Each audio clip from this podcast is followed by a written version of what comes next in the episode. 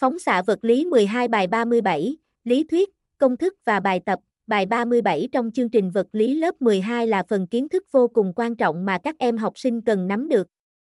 Qua bài viết này, VUIHOC muốn các em nắm được khái niệm, các dạng, định luật, ứng dụng về phóng xạ vật lý 12 và áp dụng vào làm bài tập. Mục lục bài viết 1.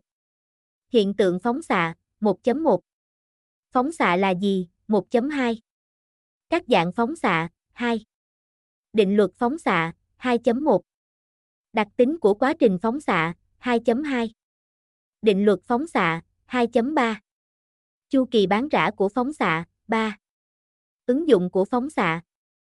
4. Một số bài tập trắc nghiệm về phóng xạ vật lý 12 có đáp án. Hiện tượng phóng xạ, trong vật lý 12 phóng xạ có rất nhiều phần kiến thức cần phải nắm được.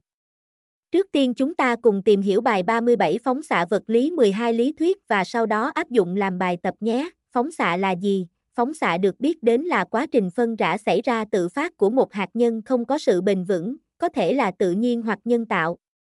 Quá trình phân rã đó sẽ kèm theo sự hình thành các hạt và có thể kèm theo quá trình phát ra của các bức xạ điện từ. Hạt nhân tự phân rã hay còn gọi là hạt nhân mẹ, còn hạt nhân được hình thành sau quá trình phân rã thì được gọi là hạt nhân con. Phóng xạ trong chương trình vật lý 12 là một phần kiến thức vô cùng quan trọng và bổ ích đối với các em học sinh. Bài viết sẽ giúp các em nắm bắt và vận dụng làm bài tập về phần kiến thức này.